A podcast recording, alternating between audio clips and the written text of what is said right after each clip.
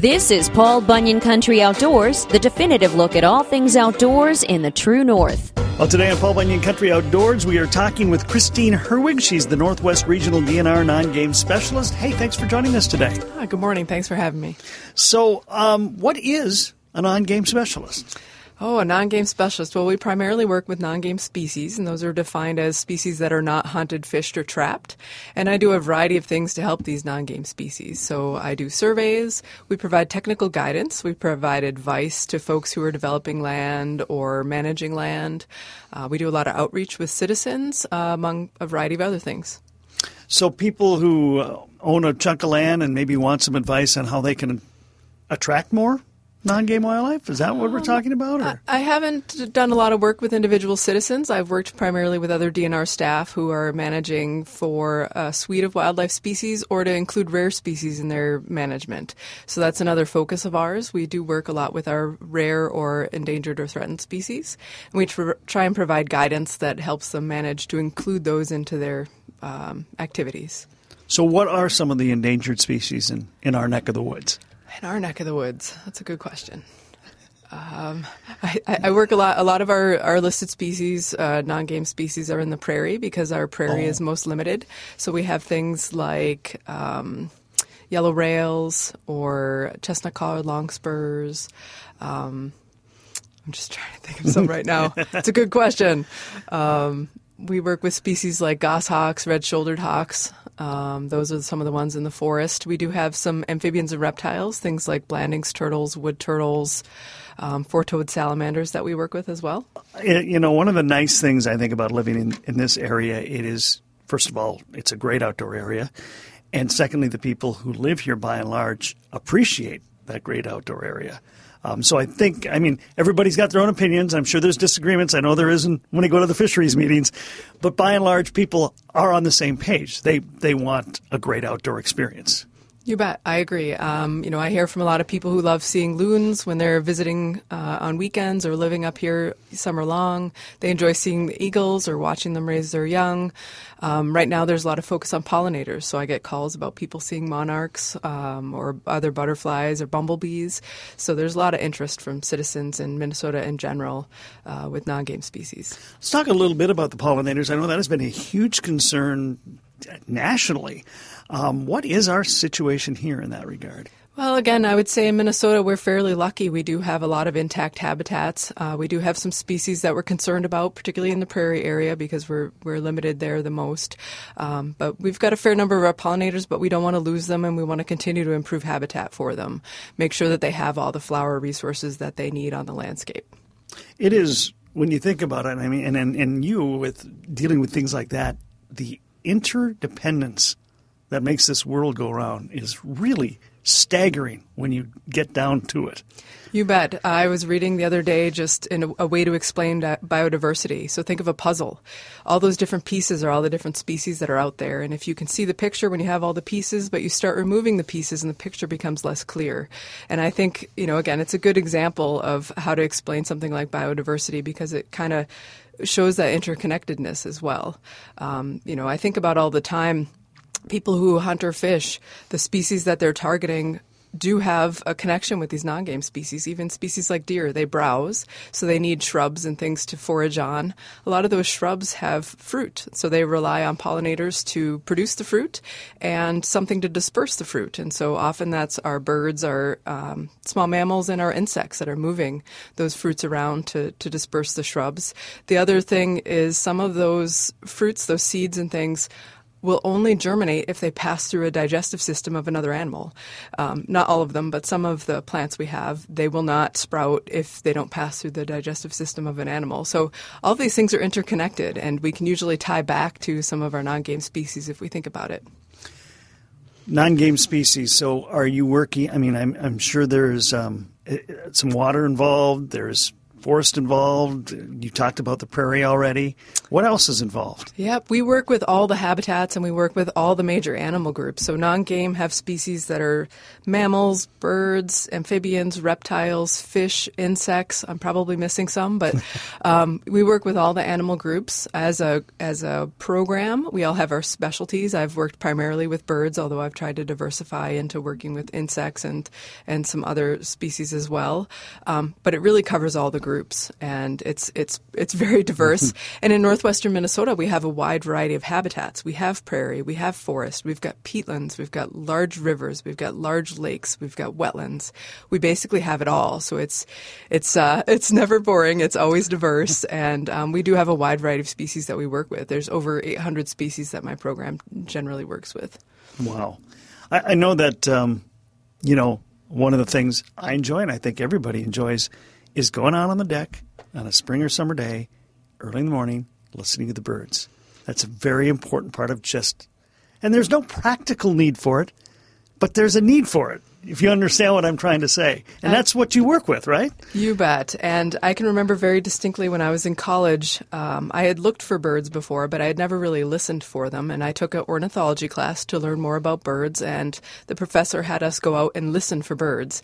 And once you start listening and trying to identify birds, it's sort of a thing that you that you can never step away from because you're always listening. So then you're like, is that an insect or a bird? Uh, you know, and which bird is it? And what are they doing? And why are they making that sound? Or, you know, I've got blue jays in my yard. They make all these sounds, then all of a sudden something, something different will happen. You're like, why is he making that sound? Um, so I think it's just uh, you know there's there's visual aspects, there's hearing aspects to these critters, and I think it's just um, it is exciting and fascinating. But I like the fact that in addition to the the important biodiversity aspects we talked about, there is just that, that beauty aspect too. Oh, you bet. Um, you know, so, so one example I bring up all the time. I, I went to school in Australia for a year, and while I was there, numerous citizens of Australia asked me if I had seen a blue jay. It's something we see every day, and we just, you know, a lot of people don't even like them because they view them as aggressive at their bird feeder. But we don't have a lot of blue birds, and if you're coming from the outside, something mm-hmm. like a chickadee or a blue jay some of these other northern species that we have are really incredible, and we don't we don't always um, view them for what they are. They are really fascinating species, and blue jays are beautiful. More of the great outdoors with Kev Jackson next on Paul Bunyan Country Outdoors.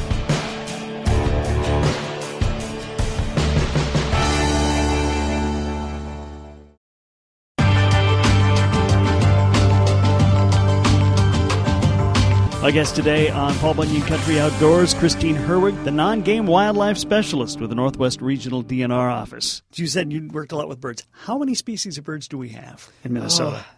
That's a good question. I know I asked the tough uh, one. Sorry. I, I, think it's. I think we have just under 300 species statewide. I okay. think it's in that order of magnitude, and the exact number is challenging because as the climate's getting warmer, we are having some more rare species that are seen here. We do have a few species that show up some winters; they get blown off course. Um, so we do get some additional species that show up from time to time. Northern Minnesota has some of the better diversity of species because again, we've got that diversity of habitats. So I actually have more diversity in my work area than some of my other colleagues in the rest of the state uh, because of the diversity of habitats. I have heard people up here have seen the the cardinal. Mm-hmm. I haven't seen one yet. Are they here? They are here. Um, people do see them every summer. We get more and more people that are reporting them. I know I saw one at my house two summers ago, and I'm like, the first cardinal. And I went back and looked through my records, and we had had one two years earlier than that. Um, so they do occur from time to time, but they're not common yet. We'll okay. see. Their populations are definitely moving north. And again, that's part of the warming, I'm guessing. Yeah. Um, so yes, the climate's warming. the The biggest part is we're we're warming in winters, and so some of our species that would normally leave for winter are able to stay, and then they better compete for their breeding territories when they get back. So the other one that I think of is the red-bellied woodpecker. That's a species. If you look at old range maps, did not come into northern Minnesota. I have them that I can see in my yard almost year round. Usually January, February, I don't see them, so I don't know if they migrate just a little bit south to avoid the coldest part of winter. Mm-hmm. If they're just not not as active. Um, but they're now here in Bemidji and they have been staying pretty much over winter the last handful of years. You're looking at 10 or 15 years. Like I said, if you look at old range maps, you won't see that species up in northern Minnesota. There's a couple of birds that I know are up here, as I've seen them in my yard once. I've seen a pair of indigo buntings once, and I've seen a scarlet tanager fly by once. Stunning. How do I find more of these? They are stunning. They're absolutely stunning birds. Well, the best way I would say to find some of these birds is to get a guidebook and see where some of the species are found. There's a number of resources online that will help. Cornell's website called All About Birds has some great information and it'll tell you what habitats, where to find them, when to find them. There was a breeding bird atlas that was conducted in Minnesota a number of years ago, and that gives you some spatial information. It gives you uh, townships anyway where they're found. And with those two pieces of information, you could go look for those birds. During migration, they tend to be found in maybe some slightly different locations. Um, they use slightly different habitat as they're moving around versus where they breed. The indigo buntings, the best place to look for them, in my opinion, is where you can find some relatively short conifers with some open habitat nearby, like open grasslands. Um, I've seen them at the Brainerd. Um, rest area that's in between the highways there. Oh, okay. Um, and the pines that are there. The scarlet tanager is a forest interior species, so you're more likely to hear them than see them. Even though they're bright red, they do blend in pretty well once everything leaves out, and they're typically found in forest interior. So they're little, little harder to find. They tend to be up high in the canopy, but during migration, they might come through and you could see them at your feeders. Didn't even make it to my feeder. I was driving home. I just turned off on the road, and right before I got to my driveway, he just flew across. Never saw him again. Yep, Oh, incredible. It was. It was. Yep, you just get all those wonderful experiences. I mean, you have I have a number of monarchs that migrate through my property. I love that. I've had shrews or voles kind of pop up and pop back down into my grasslands. I mean, all of those things are just fun and wonderful experiences. I I just really enjoy them, and I think it gives you appreciation for what's out there. So, how did you get into this biz? Um, I can tell you very specifically. When I was in fourth grade, I did some research on river otters, and since then, I just always had an interest in wildlife. I've always liked animals, and we had a lot of pets growing up. Um, and when I went into grad school or late in high school, I, I really enjoyed biology, and I really wasn't sure whether I wanted to work with plants or animals because I liked both so much. I started working with plants, and I found a good animal. Um, what was it? Uh, In university, there was a good natural resources program. I interviewed with the professors there. I really enjoyed what they had to talk about, and that's how I got into working with wildlife. I just stepped into it. I found a good program, and then I got lots of experience. I did a lot of field work as I was going through my undergraduate education, and I just loved it. I was out working with piping plovers. I, I grew up in Massachusetts, so I worked with piping plovers on the coast, and then I moved. Um, to Alberta and Saskatchewan, did work with waterfowl. I moved down to the Carolinas. I did some work with waterfowl there as well.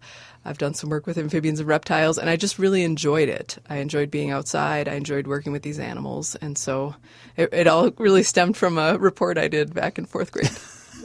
In Massachusetts and Minnesota, they have the same letter, but uh, separated by a lot of miles. It's true. My family still lives there, and I miss seeing them. Um, but I came here for work. Minnesota has uh, it's a great place to live. They've got a good DNR program. You know, it's a it's a good agency to work for, and um, I've been very happy. Bemidji is a great community to live in, and we do have a lot of wildlife resources that are in good shape. Places where we can make improvements, but again, we've we've got a lot of good stuff to start with. So, Red Sox Nation. If I watch sports, maybe okay. So you weren't all that bummed about the Super Bowl then. nope. Well, where in Massachusetts exactly? Uh, I grew up in Chelmsford, which is near Lowell, which is Okay. about 45 minutes northwest of Boston. Gotcha. Yeah. Okay. Well, um, you know, uh, a guy who's got a yard with some trees, you know, surrounded by woods. I like the birds. What can I do to get more of them? I would say go native. Uh, the more we can put native plants back on the landscape, the better it is for our native species. And I would also think about diversity. So look at the other kinds of trees and, and shrubs and flowering plants that are in your neighborhood. You want to look for native species that are doing well and see if you can find them. There's many resources out there to help you find native plants, but all of our species have evolved with native plants. I still think you can include some ornamental plants in your yard, but if you can find more native plants and make sure you've got fruiting shrubs, shrubs that produce um, seeds and things. Um, conifers are nice because they provide cover in the winter for a lot of our species. Um, but you want to look for diversifying your yard. Uh, if you're trying to benefit pollinators, you want to think about having three different kinds of pol- uh, flowering plants every month of the year, every month of the summer, from April to or May until August. Okay. Um, so three three types of flowering plants. Uh, every month from May to August would be ideal for pollinators, um, and it would help birds too. Any particular? I mean, everybody's got seed mixes that they say bring the birds to your feeder. What, what do the birds really want to eat? At the feeder, Yeah. the primary food that most birds like, and there's been research on this, is the black oil sunflower seed. Okay. That is the most popular um, for two reasons. One is it provides a good amount of nutrition, and the second part is it's easily cracked by a wide number of species. So that's why it's one of the more popular species. And I encourage people to create their own mixes if that works for them. I find in the winter, millet, the small round seed, doesn't really get consumed. We don't have doves in the winter. They're one of the primary consumers of that millet. So I make my own mix. I buy um, the types of seed that the birds in my yard enjoy, and I always include those black oil sunflower seeds. Okay. What about suet? Suet. Suet is good for most species. It's important in the winter. It's a good source of fat, and that is um, energy is really important in the winter for most of our birds for them to be able to survive. So suet's good to put out. It's useful to put out maybe the prepackaged stuff in the summer because it doesn't melt as readily. In the winter, you can get away with using beef suet or that sort of that sort of product. Okay. Anything else I need to know? Ah, it's a good. Oh, we should talk about the checkoff. Oh yes, yes, it's still tax time. It is tax and, time. and that checkoff has been going on for quite some time here in Minnesota. Yep, since the late 1980s, um, the legislature passed a law that allowed us to collect money, donations, and all of our, almost all of our work is funded by those donations. About 80% of our budget comes from donations. We do not get money from license sales, general funds, or park passes. The majority of our funds come from donations from citizens. You can either donate on your tax forms, line 21, where it says, Would you like to donate to the non game fund? That's what pays for the work that we do. Or you can go to our website. We do have, uh, if you look up the non game wildlife program, there is a donut, donut. A donate button that allows you to uh, donate to our program. And then we put those funds towards projects, surveys, uh, habitat work to benefit non game species. So, what projects do you have going on right now? Well, every year we do a loon survey as part of Minnesota's loon monitoring program. We've got surveys in Becker and Ottertail County, and that's a program that I help coordinate. I've got surveys that we've been doing on common terns. They're one of our state threatened species. They tend to use uh, islands and sandy open habitats, which we don't have a lot of anymore, and they're vulnerable to high water levels and predation. So we've been trying to learn a little bit more about them. I mentioned I've been doing a little bit of work with pollinators, so I've gone to some of our state owned lands, uh, tried to assess what kind of pollinator resources we have in some of those areas. And I have one project trying to learn a little bit more about snakes. Oh, We actually have a couple of rare snakes, and I'm looking for them in some of our rare uh, habitats as well. And I was able to find one in Hubbard County, which was pretty exciting. The um, it wasn't poisonous, was it? no, Oh, it's a it's a it's a it's a green snake. I'm just trying to Oh. think if it's the northern green snake or which green snake it is. Okay. Um, many people would probably refer to them as a grass snake, but um, they're a small, maybe 12 inch long, um, finger wide, bright green snake, and um, they're hard to survey. And we think their populations are declining. So I'm trying to learn a little bit more about them. the only snake I've ever seen in my life living in Minnesota my whole life, garter snake. Never seen any other kind of snake. We have a few other ones that you can see here in Bemidji, like the red belly snake. Um, the, the let's see, what else do we have here in Bemidji? That's probably the most common one. We do have some hognose snakes that people see from time to time. In other parts of my region, I'm familiar with some of the others. We've got a gopher snake. We've got uh, plains hognose snake that's found in the prairie. Um, again, I'm not a snake specialist. I only know a handful of species that I've worked with. Um, but um, you know, a lot of people don't like snakes because they're fairly unfamiliar. Um, they tend to s- surprise us when we see them, but they are important to the environment. Um, they do eat insects and uh, you know small mammals and things like that, frogs and amphibians and things. Is there any species that seems to shock the most people that when they find out we have them here and people didn't know we had them here? We have timber rattlesnakes in Minnesota. That's Okay, I didn't know that. Thank They're- you. They're, they're only in the southeastern part of the state, and one of my colleagues has been doing a lot of work with the species and educating the, the local community about the importance of the timber rattlesnake. But that's probably one everybody thinks that they're in the south or even out east, um, but that they're not here in Minnesota. We do have timber rattlesnakes. Yep. All right. But again, it's warming. It might end up here someday. Well, I don't know. They have some pretty specific habitat requirements, Okay. so I don't know that they'd be coming anytime fast. no, that's good. Not to this area, anyway. How much, I mean, how much do you work with like lakes and rivers?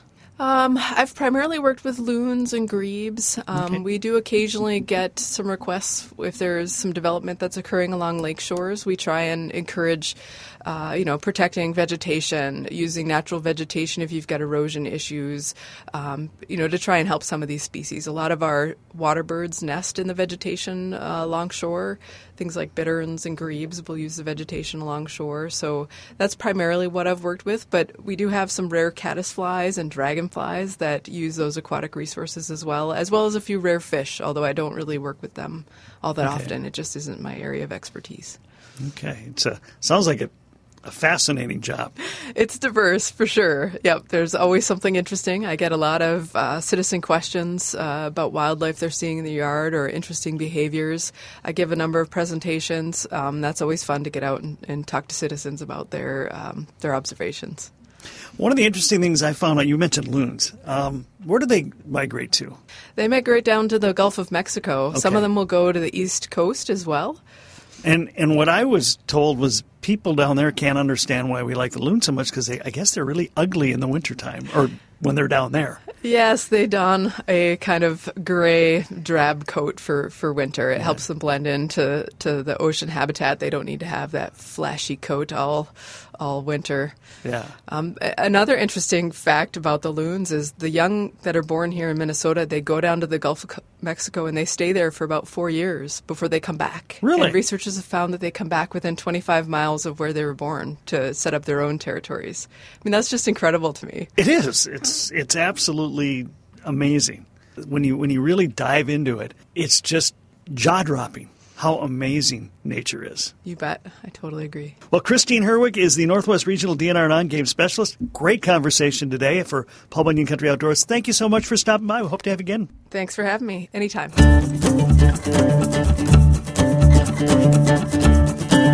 Check out Paul Bunyan Country Outdoors on Facebook and Twitter and subscribe on Podcast One or iTunes.